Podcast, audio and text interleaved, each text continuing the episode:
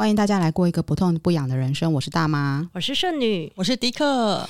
哎，我们一周年之后说好要轮流讲一个自己想讲的主题嘛？没错。对，那圣女已经讲过流鼻血的，对，呕心沥血的礼物发送情形，礼物发送情形。那上一集呢，大妈我呢就讲了三十五年的疼痛史，小辣、中辣、大辣。是啊，是。那这一次呢，我们就想说，哎，好像有一部电影很值得讨论，我们三个刚好有看。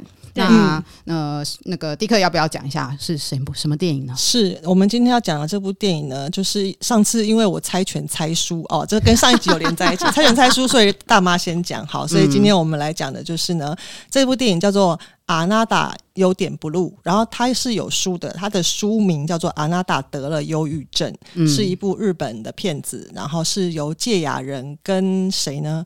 女生我不记得她的名字，不好意思，没关系。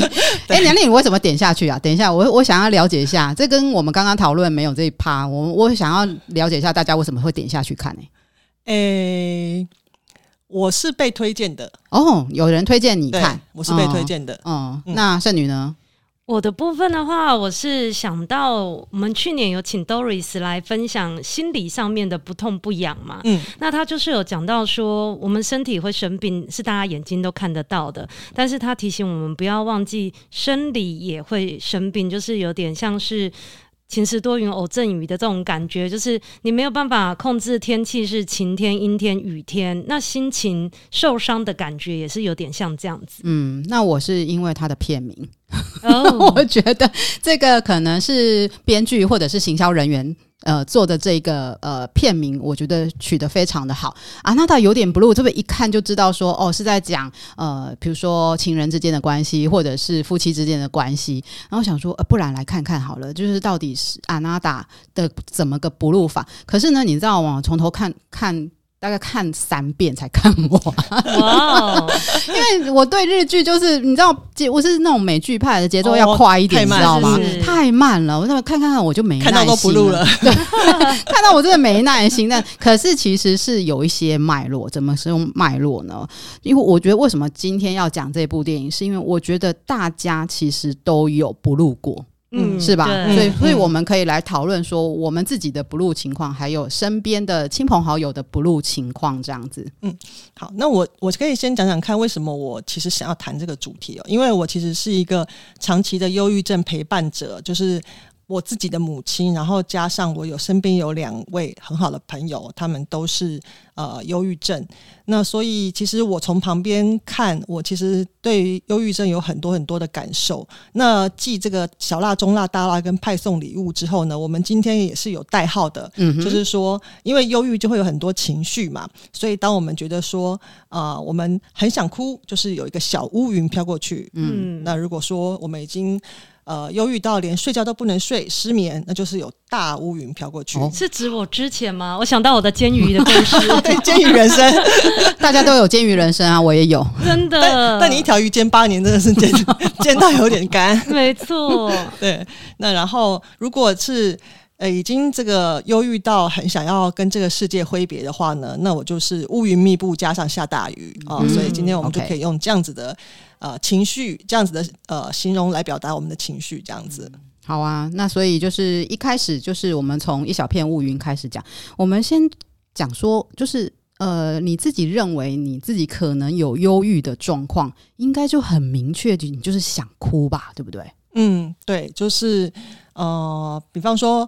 某天坐在捷运上呢，这扑哧啊，不是扑哧是笑出来，糟糕，滴答了就哭了起来。然后 旁边的呃那个观众，哎，不是观众，旁边的乘客今天有点脱线，旁边的乘客就感到有些局促与不知所措的这种状况。哦，哎，在捷捷运上想哭哈，哎，我我如果要承接上一集呢，我在捷运上是想吐，哎，这个我也可以呼应。你呼应什么？我要说的是，我上次就是在捷运上狂流鼻血十五分钟，然后。到底欠了我们什么？真的，路人看到我们会觉得很可怕，就觉得说：“哎、欸，这些疯女人到底在干嘛？” 这这真的很可怕、欸。好，一闪片乌云是想哭。那想哭，其实因为我要分享我身边的呃亲朋好友的话，我身边比较多接触的青少年。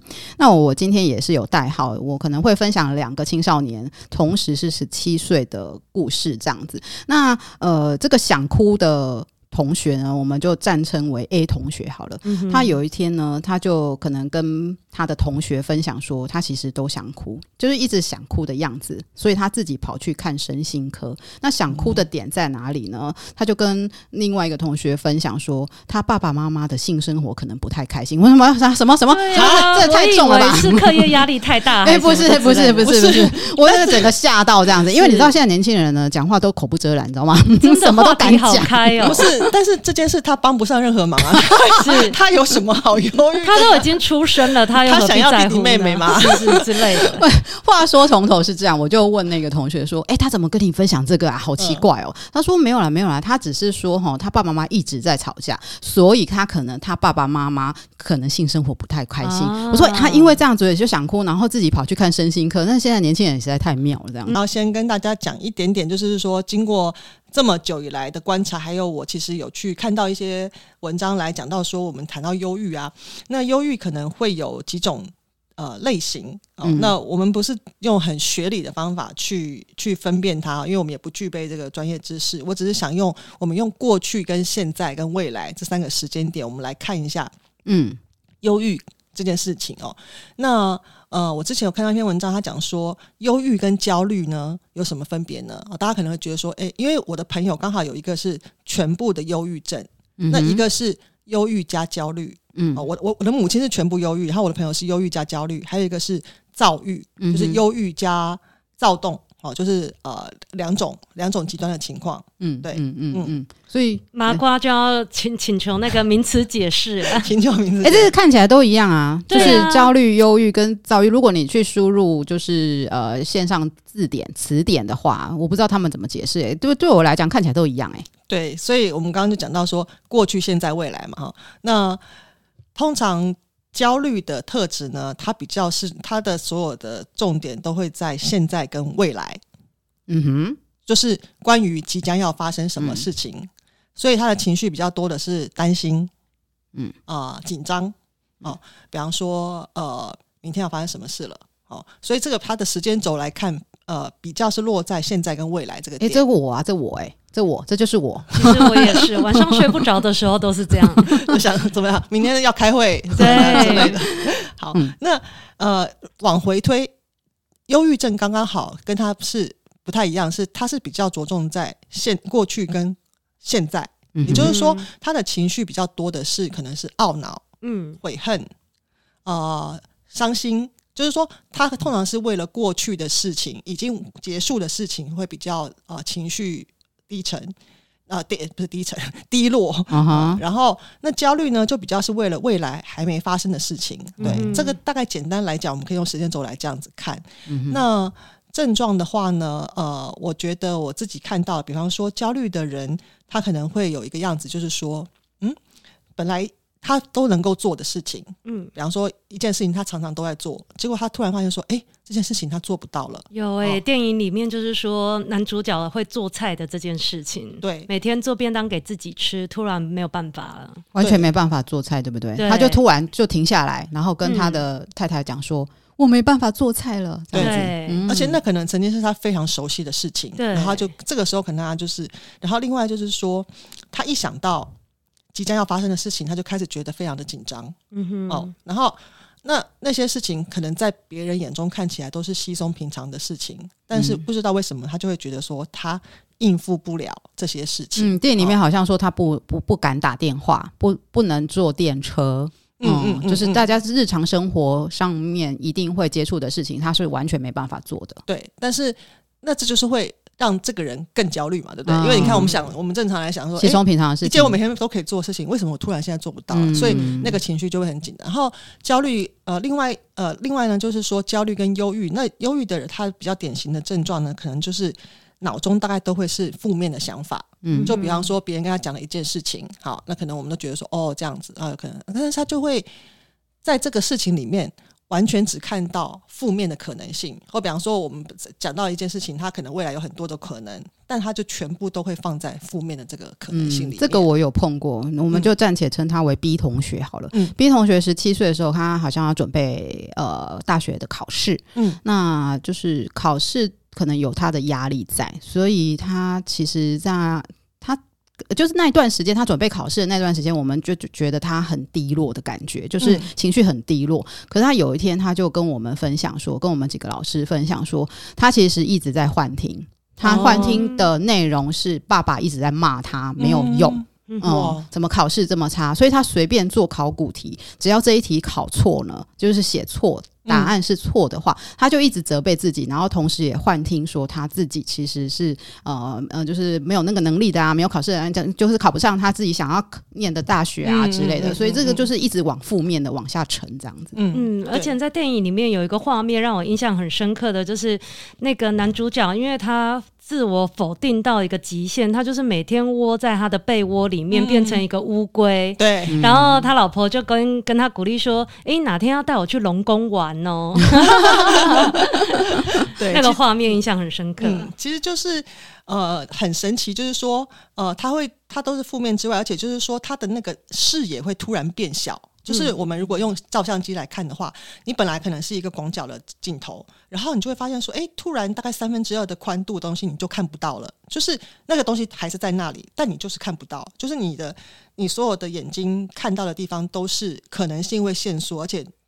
谨慎的可能性都是停留在负面的那个地方。嗯，那这样子，如果说一直呃维持在负面的情绪，是已经是一大片乌云了吗？你以以你的想法是这样我觉得是，就是当你发现说你怎么样看事情都只看得到负面的时候，嗯，哦，哦，我会觉得那个看起来应该会是一个蛮重要的警讯，就是说，如果你觉得这对你的生活已经造成了影响，那可能会建议说可以去。寻求一些帮助，嗯，专业的帮助。因为我觉得在电影里面蛮好的一个部分，就是他其实有帮我们 Google 了忧郁症的这件事情，嗯嗯嗯、他也有给一些名词解释，像他比如说他们去看医生的时候，医生就有说无法靠自己摆脱情绪低落的状态就是忧郁，嗯嗯嗯。嗯那没有办法靠自己摆脱情绪状态。我知道 B 同学他那时候的状况是这样，他就是每天几乎都睡不着，嗯、每天大概就只能睡两个小时左右。嗯、那呃，他自己意识到他自己睡不着的时候呢，他突然想起来，他上过就是有点像卫生护理的那种课程，老师说，如果你睡不着，如果你一直持续性的睡不着，你可能就有忧郁症的前兆，所以他就跑去自己去看身心科。所以这两。两个年轻人也实在是很妙，我们都不告诉爸爸妈妈的，就自己跑去看身心科，然后自己拿药这样。对，因为他他抬头看起来都已经是乌云了，所以他发现不行。所以就是我觉得现在的教育可能呃也。可能也因为太多社会事件，就是呃学生都会自己了结自己的生命的状况，可是老师也也也蛮意识到这件，就是要告诉呃青少年们说，你如果意识到什么事情，你就要应该去看医生。所以他那时候其实也蛮不错，他自己去看身心科，拿了安眠药。嗯、那呃医生跟他讲说，你可能要吃某一种就是抗忧郁的药，可是这个抗忧郁的药呢，你必须要找你的爸爸妈妈一起来签名，我才能给你。可能他就、哦、他就说没关系。我现在只是睡不着，你就给我安眠药就好了。嗯，所以他那时候吃了大概一两个礼拜安眠药，就有明显的改善。嗯，所以还好他自己有意识到说他可以，就是可以去看身心科这样子。哎、欸，我觉得有病视感真的蛮重要的，因为像我煎鱼煎了八年，我从来没有想过要去看身身心科。因为因为煎鱼的时候，你都呃情绪还没有太低落啊。哦、是是是，那倒是。然后我刚刚讲到说，呃，忧郁症其实还会有一个，我觉得在生活中比较容易。观察，但是不是别人观察，是你自己可以观察。就是你发现你看到什么事情，看到别人过得好，你会不开心。嗯、哦，就是说，呃，最典型的就是 FB 哦，嗯、你看到 FB 别人在上面说啊，今天去吃了什么东西，你就想说又在吃，浪费钱，对 不对？说啊，今天那个呃老公买了什么，一天到晚就只会炫富。就是平常你可能看到朋友有好事的时候，你会觉得哎开心，或者说啊帮他按个赞，哎，可是你发现说，为什么你现在看到每个人过得好，你都觉得？不开心，哎、欸，这我有时候也有哎、欸，那我是不是应该有病吼？没有，我觉得 FB 有的时候是一个社交焦虑的来源，嗯、就是你不看，你没有比较，嗯、你越看，有的人就会心情越不好。嗯，真的，因为大家都只会放好事嘛。嗯、对，嗯。然后还有另外一个东西，我觉得是大家可能平常比较没有注意到，就是说，其实忧郁症的人。大部分都会伴随着身体上的疼痛啊，这个电影也有讲，嗯，就是我们可能以为他只是心情不好啊，想不开啊，哦，可是其实不是哦，其实他的很多不舒服，其实有一部分是因为他的身上一直持续的在不疼痛，对，所以那也会导致他的情绪一直没办法。那你有听过你妈妈或者是你的朋友说身体具体的痛是什么痛？因为上一集我不是讲过头痛嘛？如果说身体上的头痛，我一直头痛，那我应该也有忧郁的状况。对呀，就是可能会呃，可能每个人表现的方法不一样。头痛的人是很多，可是有些时候那个痛会痛到说你全身都在痛。嗯、所以其实有很多人忧郁症一开始的时候，他不知道要他其实是身体痛，啊、他去看病，对，然后可能就是看，比方说先看什么神经科啊、骨科啊什么，就是每一科给他转来转去之后，可能比较有 sense 的医生就会想到说啊，他会不会其实是精神科？嗯，对，就是呃，他他不知道自己为什么都在痛，所以他就会。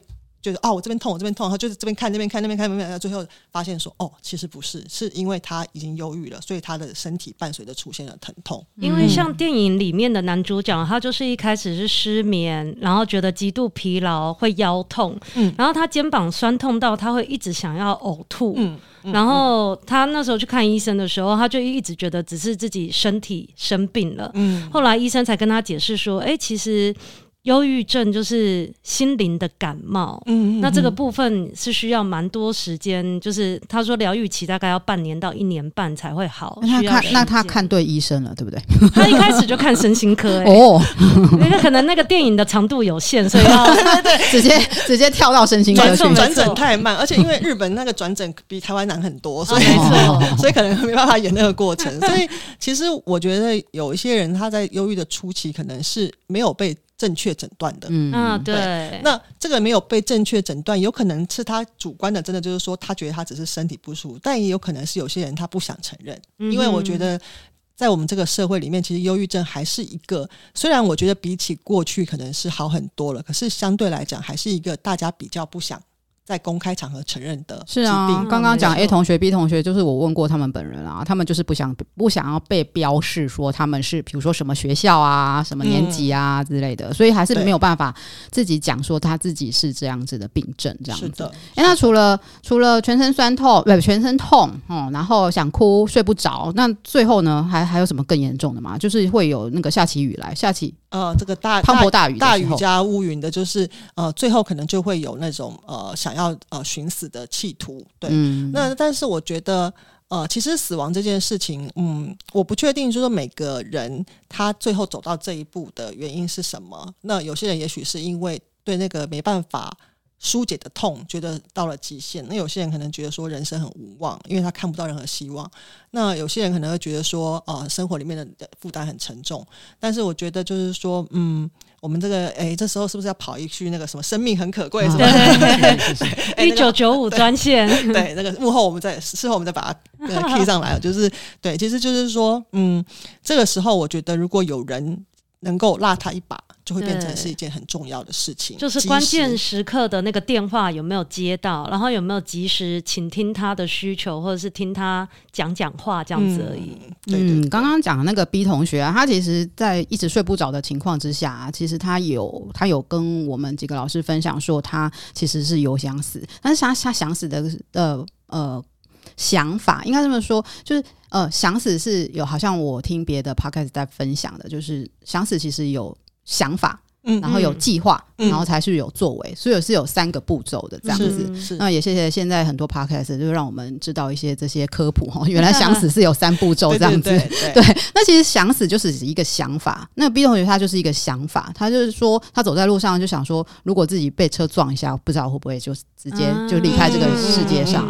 那我我本人，我我刚刚有说过，我们其实多多少少都有一些忧郁症的状况。对我那时候产后的确有忧郁症，然后我产后又爆发干癬，非常严重，全身百分之八十都是干癬的时候，然后又是产后那个荷尔蒙不太对劲的时候，对我那时候想法，我自己就被自己吓到，因为所以我那时候其实是有病逝感的。嗯、我因为那时候我通车，呃，就火车通勤是坐火车通勤，嗯嗯、我看着铁轨，我居然去想说，我如果现在下去会怎样？对，我那时候被我自己这个想法吓到、欸，哎，我现在讲还是全身起鸡皮疙瘩。我想说，我那时候为什么会有这种想法？后来我跟我。就是队友说，哎、欸，我可能有产后忧郁症。我队友就说，啊没有啦，你那么天生开朗，怎样怎样？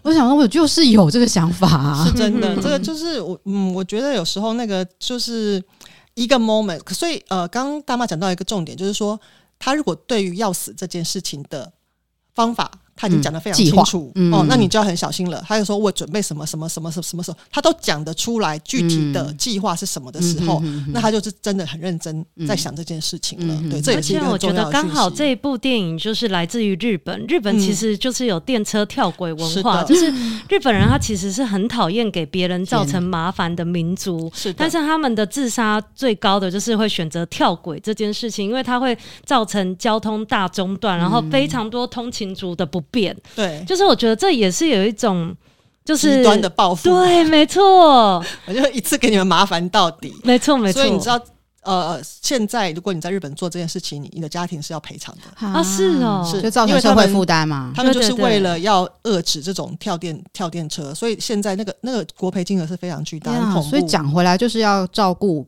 观察身边的亲朋好友是不是有这样，才不会自己要赔很多钱嘛？会拉住他说：“不不不，我没有钱，请你不要下去。”好，所以刚刚讲说一大片乌云下起滂沱大雨，除了想死之外，好像还刚刚在聊的时候有一个状况是躁郁症的状况，就是好像会有。对，什么状况？那我那个躁郁的朋友，他的状况就是，其实为什么我们会发现他是躁郁？因为一开始我们都以为他只是忧郁，后来发现他是躁郁，是因为有一天晚上他就开始攻击他的室友，也是我的朋友，然后是真的就是揍他，就是揍的很严重，然后他的朋友。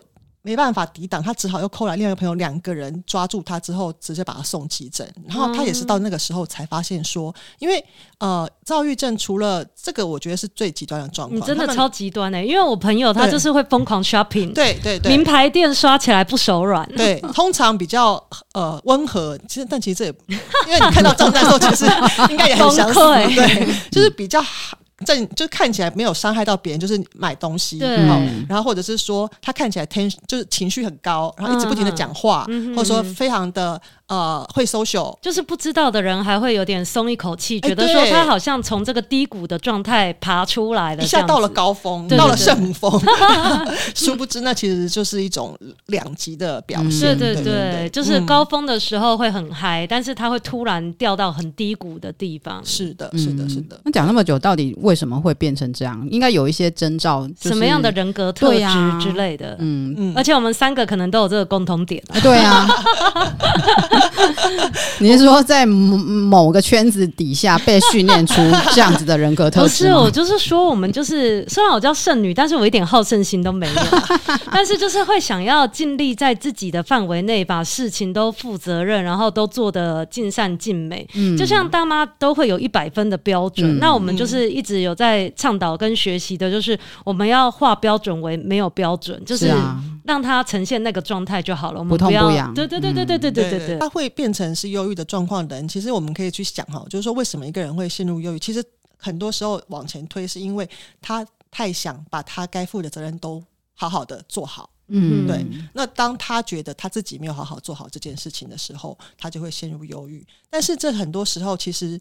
别人看起来都觉得他做好，对，也许是标准太高了。对，所以某种程度，我觉得那其实是一个比较高自我标准的人，比较容易发生这种状况。其实这部电影没有讲他为什么，嗯，他是从一开始就切入，可是他慢慢演着演着，其实你好像可以感觉出来他为什么会得忧郁症。他永远都是在处理客诉的那个人，而且还要非常温柔的说：“啊、哦，某某先生呢？”这样、嗯、对，其实就是太太。太负责，太认真。对我来讲的话，我倒是第一开始就是发现他做什么事情都有点一板一眼。比如说，他星期一到五配什么样的领带，他都要配好；然后吃什么样的 cheese 配什么样的菜。然后我就觉得说，哎，人生有这么的没有弹性，对对对，没有弹性其实也是一个很重要的特质。就是说，呃，人在。进入忧郁状况的时候，会变得非常的没有弹性。对，像他写个辞职信，还要用那个尺画线，然后每一个字的间距都要对准。哎，你看的好仔细哦。对，我边看边做笔记。糟了，可是我我我也会用尺画线诶。糟了。等一下，你现在手上的笔记有用尺画线吗？有，好像我只会买有线的笔记。哦，是是是是。OK，还有什么？还有什么特质？你好像有说你的，嗯，不是，就是你有听过你的朋友有说过某一个医生说，就是哦，对，嗯、就是嗯，有些医生会觉得说，其实呃，忧郁症的人有一个样子，那这个样子是什么意思？就是说，呃，他可能会觉得说，啊，这个人一看就是会会会来挂号的，哦、对，嗯，那呃，到底什么样子？就是外形还是感觉？可能就是呃，整个人感觉就是好像。你的情绪，呃，我觉得情绪表达比较。呃，我们讲的好听的说内敛哦，就是你不太会把你的情绪外放的，不会哈哈哈狂狂笑啊、大哭啊、暴怒啊，哈，就是其实。所以妈妈跟朋友都是不会哈哈大笑的。哦，对我妈妈是完全，其实妈妈其实是一个，她应该说她永远都只有微笑。哇，嗯、好优雅。对，是是，其实我身边很多人都觉得她很优雅。然后最好笑的是那时候我妈说，就是我妈被确诊忧郁症之后，我旁边所有的朋友都跟我说。你妈在忧郁什么？你爸才应该得忧郁症。我想说，好可怜哦，他被双重否定，他连得忧郁症的资格都没有。对啊，都被就是已经被确诊了，然后确确确诊为忧郁症，然后朋友还不相信。对对，但是其实某种程度你可以去想，就是说，当他心，因为我们人每天活着一定都会有情绪，你不开心，你不开心，你你你痛苦，你。但是当你所有情绪都不表现出来的时候，就是全部都往你自己的心里面去，那久而久之。人就是会会生病，所以我觉得，嗯，就是人有时候适度的去表达，然后还有就是说，比方说，你有没有去啊、把你的情绪丢出来的管道？像有些人哦，你看他好像常常都会呃生气。一直骂别人，对，嗯、其实这种人他其实不太会忧郁，因为他不会生病。对，你说我们前长官吗？对，因为他把所有的情绪都发在别人身上了。是，所以后来我就跟我同学说，我爸才不会忧郁，因为我妈就是被他骂到忧郁，就是他已经把他的情绪全部丢给别人，对对，所以他的情绪已经抒发了，就是要适当的表达出来。对，真的就是这样。所以现在就是讲一下，说自己怎么疏解那个忧郁的情绪嘛，对不对？对，刚刚已经突然转到最后一个，对，这个 part 就是。到底你遇到忧郁的时候要怎么疏解？所以首先，哎、欸，刚刚说哈哈大笑不会哈哈大笑，你知道我本人在家里超会哈哈大笑的，你会笑到就是拍打自己的大腿吗？会耶，会。糟糕，我好有画面。没错，因为前阵子呢，嗯，应该不是不是说前阵子，应该说这几年这几年我有意识到说，哎、欸，怎么觉得心里就是怪怪的，有个纠结的状态。我也有意识说我自己心里有有纠结，但是纠结什么？可能当下。也不知道纠结什么，所以我就跟我的家人说，我现在要来做哈哈大笑疗法。好，意思是什么呢？意思就是说，客厅就是我的，客厅就是大妈我本人的。我转了什么频道，我就要开始哈哈大笑，你们全部人都回避，不然你们会被我吵死，耳朵会被我震聋。好好哦，那是什么频道可以达到这样子的效果？哎，这这我们也没接他夜配吧？最近在看那个眼球什么什么的哦，了解。如果对于就是。台海两岸 有兴趣新这个新闻有兴趣可以看一看。哦，我的眼睛视网膜最近好像有点不太好，哎，还是眼肉芽怎么样？我们也没接他叶配，干嘛一直帮他叶配？而且重点是他还会弄得好像他是真的新闻一样，所以你一开始猛一看还没有发现说，哎，他其实不是真的新闻。是是是，我们全部的人都就本来是只有我在客厅看，结果我女儿也一起来看，我儿子也一起来看，然后全部人笑成一团一团这样。哎，我以为你六日都是去爬山的。所以我以为你要分享的是，比如说我们在野外最容易遇到狮吼功，或者是那个什么练什么，其实就是笑笑功也是有人练，就是他们就是会。在深山野谷里面发生一些，我没有办法在外面 我就在我们家客厅就可以。哎、欸，你不是邻居都知道了吗？那邻居呢？没没关系，他还没有跟我抱怨这样。哎、欸，以前我们在宿舍门口都会被贴纸条，哎、啊，真的、哦，对，你被贴过纸条，对对，就是说贵寝室 实在是，对对对对，太吵太吵这样子。好，所以要哈哈大笑，所以自己可以做抒抒发一下，适度抒发。那还有什么呢？我以前还看过一种方法是，呃，是西班牙还是忘记？就是南欧有一个国家，它就是每个月有一天一个餐厅，每个月有一天他欢迎大家去摔盘子啊，真好，我也好想去。他就是用那种很廉价的，就是最便宜的盘子让你摔，然后当然他有做安全措施啦，就是让你把那个愤怒嗯就这样摔。我觉得这样不错，因为你可能在开餐厅的时候，你总是会比如说洗杯碗瓢盆有一些 key 嘎，但是你又不好意思拿给客人用的时候，正好收集起来那一天用。不如我们就来开在这这一这种店好不好？你这样子很高成本哎，像我这种环保小尖兵，我就没有办法接受。对，就是呃，有时候我们其实我觉得只要不要伤害到别人，其实有时候去发泄情绪，其实是真的是对身体是对自己是很重要的。你们都讲的好极端，我以为一般来讲都会讲说。都是运动啊，哦，奔跑、流汗、瑜伽这种。有有有有有一种运动叫打电动。啊，哦，我知道有一种就是我们暂且称他为 C 同学好了。嗯、这位 C 同学呢，C 同学呢，他从小学的时候就一副就是很焦虑跟忧郁，他都不去上学的这样子。然后呢，他回家呢就是一直打电动。那我们就是爸爸妈妈呢，他们。他的爸爸妈妈好了，再自己想是是谁好了，就就爸爸妈妈就会去想说，你不要打电动，眼睛会坏掉啊！一打电动不对啊，要去看书啊什么的，一直阻止他。后来呢，这位妈妈呢，这位妈妈就发现说，其实他打电动好像在舒压，是的他打打完电动，隔天就会乖乖去上学。哎、嗯，渐渐的，他就发现说，其实打电动是在舒压，就让他去打电动吧。是真的，我老公也跟我讲过说，说、嗯、那就是他。呃，发泄呃，就是排解压力的方法，就是他进到另外一个时空，嗯、而且因为那个时空我没办法打搅他，完全不认识那个时空的事情，所以他就进到他自己的世界里。那你知道他打什么电动吧？哦、呃，就是我会问说这个叫什么名字，然后他讲完之后我就再度忘记，然后下次就说 哎、欸，这叫什么名字？他就说你闻过了，我想说糟糕被发现不关系。我只是好奇。我好，我只是好奇你的另外一半打哪一类型的电动？比如说是枪战游戏呢，还是是扮演？对呀，角色扮演啊，还是什么的？哎，啊，你没有看过画面？他有有有，他就是有一段时间就在玩转蛋转珠。好像是一个，他的名字是不是叫 Dragon 什么的？就是有一个那很多很多猪，他就一直在哦。有有有，好看过看过，对，类似像这样的东西。反正就是觉得打电动是比较容易有成就感诶，因为你一关一关的这个进阶。因为说真的，在日常生活中，我觉得很多事情是充满挫折感、无力感，真的。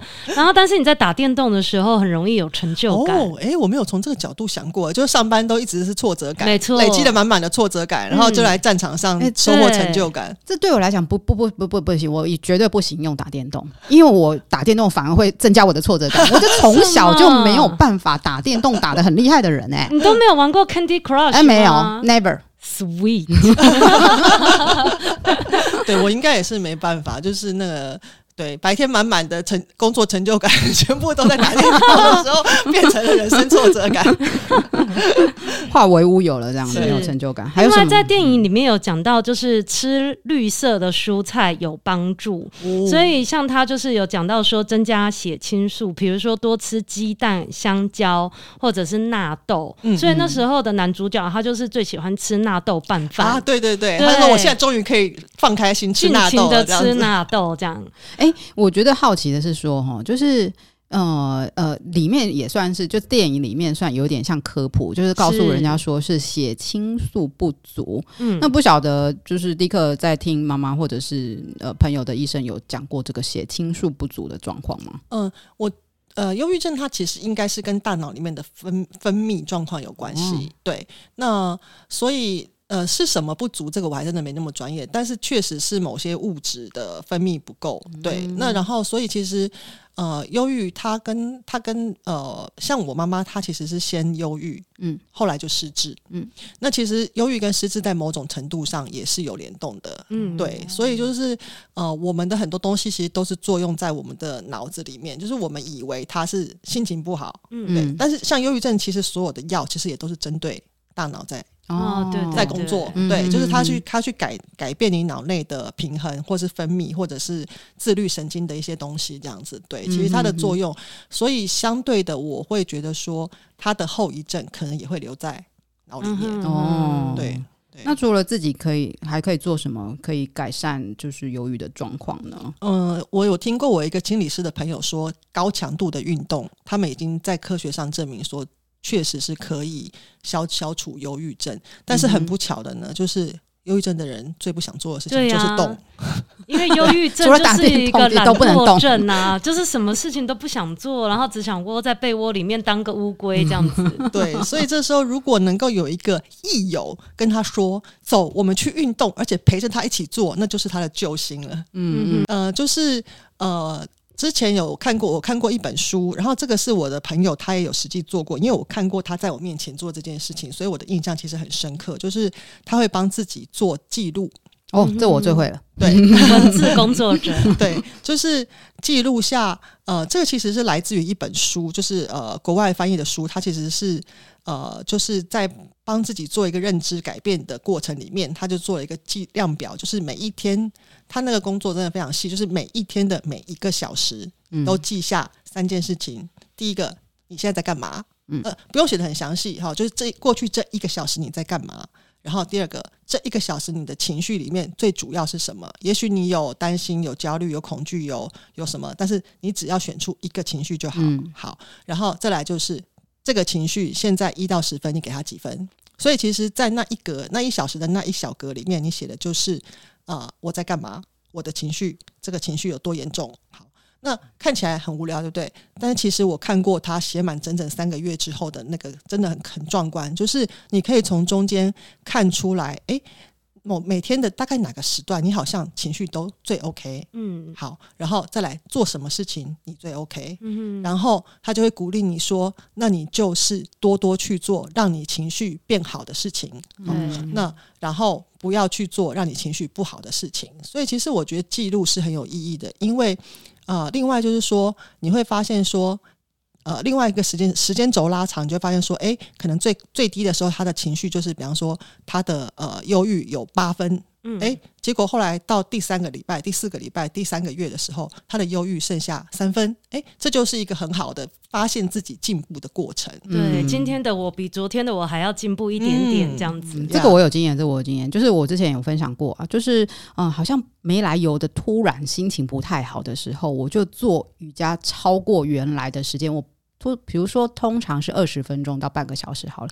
我那一天就整整做一个小时。诶，突然你如果要做那个量化的话，一到十分嘛。本来忧郁的状况就是觉得不开心的状况是八分好了。嗯，诶，可以降到三分诶。突然就觉得，诶、嗯，好像没事啊，嗯、没事啊，嗯、什么都没事啊。嗯嗯，真的就是记录这种东西，其实就像我们写日记嘛，就是呃，你累积到一个程度，就是。呃，少量少的时候，你看不出那个价值。可是当它量到一个程度之后，你就会发现说，哇，回头看，原来我过去这这一段时间是这样子走过来的。那其实那个信心就会让你觉得说，哦，那因为未来应该会更好。就会给一个正向的力量，这样子。而且你这是专属个人的大数据分析，哎，对，等一下立刻去买一本笔记本，对，也要划线的。但是，但是我相信，当你没有忧郁症的时候，你应该没有没有心。别这样，我就是想要做记录，怎么样？真的。还有呢，自己还可以做什么？就是，然后另外就是，我可以分享一个我的朋友也跟我讲过的，他他因为他自己是啊、呃、有信仰的人，所以他说他觉得有一个方法是非常好的，就是啊。呃每天去赞美跟感谢。哦，那赞美什么呢？就是赞美你在你生活中看到的，不管多么小的事情都好，每天写下一件事情。比如说今天吃了一个好吃的大餐啊，对，比方说今天去吃，然后或者是说，呃，我之前有看过他写的记录，比方他就是说，哎、欸，我今天走在路上，一连过了三个红绿灯，哦，超级 lucky，通缉都绿，通常都绿灯。对，这种东西其实平常我们就觉得说啊，这是巧合啦，啊，这几率嘛，对不对？嗯嗯嗯，其实是没有错。可是当我们用另外一个眼光去看的时候，这就是幸运呐、啊。嗯，那你就会发现说。世界上不是你都只会遇到不好的事情，其实你有遇到好的事，只是当你遇到好的事的时候，你没有把它放大。这个件事情做就是把你的好放大，嗯，并且记录下来。这我可以分享一下哈，就是我觉得我都常跟我的小孩讲说，人的头脑是有 bug 的，嗯，就是是他就是它是一个错误的一个。就是错误的城市而组成的，就是我不知道人类的头脑为什么会把坏的事情都停留在头脑里，嗯，真的不知道为什么。是，是对啊，所以小孩当然他们会来跟我分享说学校很糟糕的事情，老师很糟糕，同学很糟糕什么的，我就说拜托你。你要 debug，OK？debug 懂了吗？嗯、就是除错，除错，这是就你头脑的装置是有问题的，你自己把它翻转一下，这样子。所以就是只能分享在学校发生的好事，不能分享坏事就对了。不不不，因为他讲完嘛，我听他讲完，抒发抒发，刚刚讲抒发，抒发完了以后，哦，妈妈责任就是告诉他说，好，没关系，现在这件事情是这样，那我们。换一个方式来想想看，这样子。嗯、对、啊，不过这个是这个是确实是有科学证据的，就是说，呃，因为大脑最大的功能就是要保护我们的生存，嗯，所以好事。对你的生存不会发生威胁，嗯，坏事才会对你的生存发生威胁，嗯、所以大脑会一直很敏锐的去记得哪些事情会威胁到你的生命。欸、这好像有类似也是看过，不错不错，杰克头脑很好，记得很好。我这我我这有看过，我的那种，你这样就会让我回想起，因为我记我看过这个想法之后，我就会发现说，哦，原来我们都会记得比较不好的事情，其实是是，是身体的本能，嗯，对，所以其实那换句话说，我们要。呃，反转这个情况，我们就要更努力的去看到好的事情，因为本能上我们是不看好的，所以那其实是反反我们的本能，所以我们其实要很认真的每天去看到好的事情，然后把它记下来。嗯、那话说回来，就是之前我们不是都有在做静心冥想嘛？嗯，它其实静心冥想也有点在提倡说，就是要去头脑化、去理性化，嗯、就是你不要一直用你的大脑去思考，你要 follow your heart，就是要聆听你自己的身体的声音，嗯、然后其实就是跟着心情走，去头脑化。哇哦！这是好学术的专业名词哦，所 以有一种斩首的感觉。真的，因为每次在静心冥想的时候，说真的，我们很容易就在想啊，刚刚工作怎么样啊，嗯、家庭怎么样，事情怎么样？你会发现，你总是用你的脑袋在思想。嗯，就是这时候你就要喊停止，我不要这一切，然后我只要就是比如说徜徉我自己在新的大海里面啊，或者是在一片悠游自在的蓝天里面。其实他就是要你不要做任何事。对。然后好好的放松，然后感觉一下你身体的变化，或者是说放松你自己的肌肉或神经这样子。嗯，嗯，那所以这个电影里面好像也有这个，我们应该讲回来，这个电影好像那个太太好像有告诉那个。有点 blue 的先生说：“那你们现在什么事情都不要做就没关系嘛。”那我们来聊聊说，那身边的人，如果你的亲朋好友有忧郁的状况，刚刚我们讲的那些忧郁状况，那身边的人可以做什么呢？嗯，因为像那个先生，他就是发现自己什么事情都不能做的时候，他在家里就很焦虑，因为他觉得就是睡个午觉发懒就是对不起全世界，真的。对，然后他老婆，他老婆其实叫宫崎葵，你们都忘记人家名字，啊、对，是就是他，很可爱的，对，国民老婆。然后他就是说，其实我每天在家里也是在做这种事情。他就是故意在地上，他们榻榻米上面打滚嘛。他就说，你就饶了你自己，当做是你的人生在放暑假，不是很好吗？是的，就是好好的休息，什么事情都不要做，就非常好了。嗯，大家，嗯、呃，其实我觉得对忧郁的人来说啊，其实时时间是一个很，呃，很很辛苦的事情，因为通常。我们刚刚讲过嘛，这些人就是因为太想负责任，对不对？对。所以当他们发现他们竟然是什么事都做不了的时候，他们就会很焦虑。嗯哼。那他们就会觉得不行，我要赶快好起来才能继续负责任，对不对？但其实呢，这个时候就是呃，你越把时间放在前面的时候，你越想着我要赶快好起来的时候，其实你就越不容易好起来。就是这就是很吊诡，假劲假劲弄破哇。对对，所以其实呃，在呃忧郁症里面，他们有一个很呃。就是在正念治疗里面有一个很有趣的说法，叫做“慢慢来比较快”。哦，就你越慢慢来反而比较快。快对，你越想快快来的时候呢，嗯、你就会一直到不了那个地方。对，所以呃，然后另外呢，我觉得就是说，如果你很明确的知道你的压力源在哪里，就是是谁给了你压力，是谁让你不开心，那就离开他。嗯、哦，就是。呃，如果是先生跟太太的话，可以再考虑一下。有啊，电影里面有一对就是离了婚，然后才忧郁症嘛。对。然后电影里面也是，就是像那个安娜达，她后来就辞职了，离开她的。工作。对对对，有时候其实人生是需要一点这种呃决心，因为呃，如果你知道说那个东西就是让你不开心，但是你却一直跟他绑在一起，那其实你就是。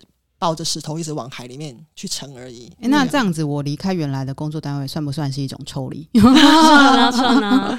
我们我们从后从结果看起来是非常成功。欸，真的耶！我那时候没有觉得我是忧郁症啊，只是我觉得我有想更更想做的事情。嗯、那如果更想做的事情来去看现在的事情，现在反而是会让我忧郁的状况。所以，可是就这很难讲啊，因果啊，什么诞生地牺牲赛你也搞不清楚，对不对？所以抽离除了抽离之外呢，还有什么吗？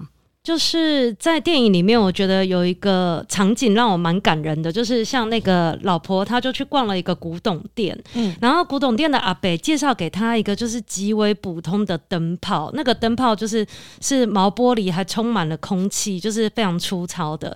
但是他就对他老婆说，其实这个古董本身会变成古董，就是因为它当初没有破掉，嗯，所以本身的存在就是一个价值。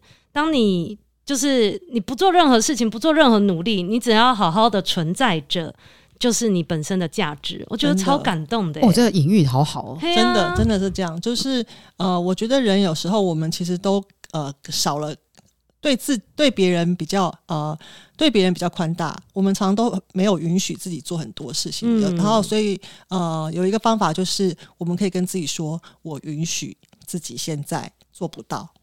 哦，我允许我的人生有些事情是做不到的，嗯、这样子其实就会让自己的呃慢慢可以把那个应该啊、必须啊、一定要啊这些东西慢慢从你的生命里面啊、呃、慢慢慢慢把它代换掉。而且难过的时候也不用勉强自己加油，其实你就是维持在那个状态就好了。嗯，那个状态说真的，它会持续一阵子，但是它不会永远是那个状态，因为等你给他时间了以后，生命或者是情绪，他自己也有自己的疗愈力。出路的。对，嗯，那第一个妈妈，嗯，当下，哎、欸，应该是说，第一个妈妈是忧郁症的状况持续多久才变成失智？去、呃、了大概十年之后。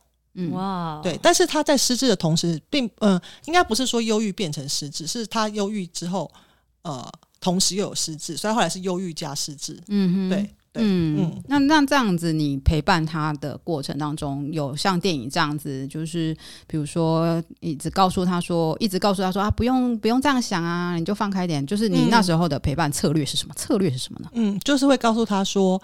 你已经，因为妈妈啊，她其实她她呃忧郁的时候，她其实已经超过六十岁了嘛，嗯、对，所以其实呃，他常会说他没办法做饭了哦，他现在呃没办法做什么了，我就会跟他讲说，这些事情你以前都做了，而且都做过的，都做得很好，那没关系，现在有别人做，对，嗯、那因为那时候后来其实。因为一些原因，后来我们家其实后来就有了外佣嘛，所以、嗯、那我就跟他讲说，没关系，现在有别人可以做这件事情。就是说，嗯，我觉得让他知道他的角色，他有进过，他有认真做过那个角色，他就不会对于他现在没办法执行那个功能感到这么的焦虑。你真的很会鼓励人呢，因为有的时候都会觉得，会不会这就是人老化的一个正常现象？嗯，就是本来会做的事情，后来都不会做了，这样。嗯而且我就是想到之前我因为我都走身心灵路线，然后他就是说，人为什么会失智症，主要是因为一种逃避的机制，就是如果说你的。人生中你有后悔，或者是你有害怕的事情，你的大脑就会呈现失智的状态，来让你逃避这件事情。嗯、所以要如何避免失智症，就是不要让自己留下后悔。嗯、你有想做什么事情，你就是当下立马去做；你想要体验什么，你就去完成，然后尽量让自己过一个不后悔的人生，就不会。面对到失智这件事，等一下我们三个马上就先去来个 来个什么，来个什么？等一下可以马上来吃份 吃顿大餐，是吗？是这样吗？还是喝杯酒？哎、欸，所以还陪伴，因为像这电影里面，我觉得太太的角色很重要。我会觉得看完的时候，我就想，如果假设我的另外一半，我的队友真的有忧郁症的状况，我好像真的没有办法像他这样子对待我的先生、欸。哎、嗯，他真的很很厉害、欸，哎，就是他可以拿捏。就他不是专业，感觉他也是上网查查资料而已嘛。嗯、他不是专业，可是他好像可以做到拿捏那个精准度。嗯嗯，对。所以我觉得其实有时候在他身边，其实就是，嗯，你不用。其实我觉得有时候你也不必一直要扮演一个很鼓励啊，或者是说什么。其实你就是静静的在他身边，让他知道说，不管他变成什么样子，你就在那里。哦，嗯、那我也不会像妈妈，我也不会因为他现在。呃，不是以前的他了，所以我就呃改变对他的的的看法，因为就像刚刚呃呃盛宇讲到的，就是他的存在本身就是一种价值。如果我如果我觉得，如果当对方真的感受到你是这样相信，并且这样对待他的时候，其实他就会得到很大的鼓励。而且电影的最后面，就是男主角后来就是他参加了一个座谈会嘛，嗯、他现身说明了他得忧郁症的这件事情。对，然后最后就是分享三个字，我不晓得你们记不记得，叫做“等会做”。嗯，他就是说，这个病你必须要花时间等它好，嗯，然后你就是针对你会会的事情，你就好好的把握，然后你能做多少就做多少，做多少，就是他就用“等会做”这三个字，嗯，来鼓励正在这个状态经历。这一段低潮的人，嗯嗯，因为其实说真的，就是就算在忧最忧郁的时候，你也并没有失去全部的自己跟全部的能力，嗯，所以就是看到自己拥有的。其实我觉得某种程度，当我们的眼睛能够一直看到自己拥有的东西，而且真的就接受说没关系，我们我们没有那些，但是我们有这些的时候，其实人就会很容易的慢慢就会好起来。就像迪克一开始讲的那个时间轴，因为说真的，过去的就已经过去了，嗯、我们没有办法改变时间，未来也还没有来到。那我们真正能做的，其实只有活在当下，把握好你现在的生活。没错、嗯。最后，我想要分享，我还是我那个静坐冥想的最爱，就 Headspace。他其实有讲说，就是回头来看，我们今天整个来聊，就是一一朵乌云，一小片乌云，一大片乌云，跟磅礴大雨的很又厚又重的乌云。那个 Headspace，他其实有一集他有讲到说，就是我们只看到乌云，但是都忘记乌云的往上看，它还是蓝天。嗯，对，所以其实蓝天永远在，对，只是乌云偶尔过来飘过来了。对啊，嗯、那它会飘走。对啊，它真的会飘走啊！嗯、就是只要你用对方法，或者是陪伴，呃，花时间等待。嗯，没错。对。好哦，那我们今天就聊到这里。希望大家的乌云都现在都散开了。对，没错。然后我们三个要去吃下午茶喽。耶！好，那我们下次见，拜拜。拜拜。